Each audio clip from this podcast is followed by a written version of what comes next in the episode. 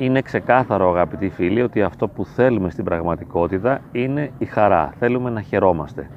Για να χαιρόμαστε όμως θα πρέπει να μπορούμε να προσγειωθούμε στο παρόν ώστε να απολαύσουμε τη συγκεκριμένη στιγμή. Διότι η πραγματική χαρά βιώνεται μόνο μέσα σε ένα παρόν. Αυτό που μας εμποδίζει να βιώσουμε τη χαρά στο παρόν είναι το παρελθόν και το μέλλον.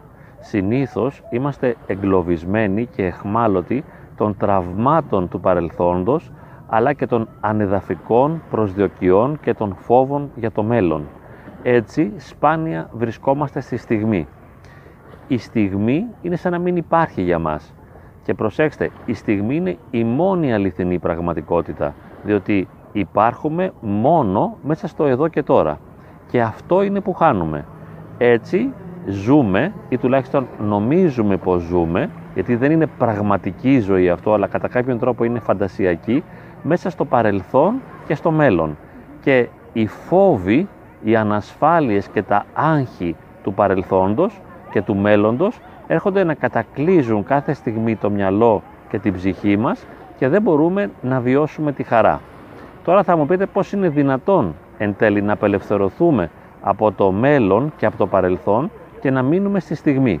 Ε, είναι λίγο δύσκολο γιατί όσο πιο ανασφαλείς αισθανόμαστε βιωματικά και όσο πιο ευαίσθητες ιδιοσυγκρασίες είμαστε τόσο περισσότερο βρίσκουν χώρο να διεισδύσουν μέσα στο παρόν τα τραύματα και οι αρνητικές εμπειρίες του παρελθόντος αλλά και οι ανασφάλειες και οι φόβοι οι οποίοι αφορούν στο μέλλον.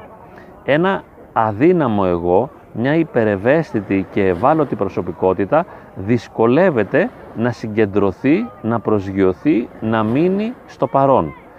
Δεν είναι μια επιλογή αυτό. Εμείς θέλουμε να χαρούμε και το πετυχαίνουμε κάποιες στιγμές. Κάποιες στιγμές εκτάκτος μπορούμε να ζήσουμε τη χαρά στο παρόν. Τις περισσότερες φορές όμως, όπως είπαμε, είμαστε εχμάλωτοι των δύο διαστάσεων οι οποίες δεν είναι πραγματικές. Το παρελθόν και το μέλλον. Τα μικρά παιδιά έχουν τη δυνατότητα, περισσότερα από εμάς φυσικά, πολύ περισσότερα από εμάς, να ζουν στο παρόν.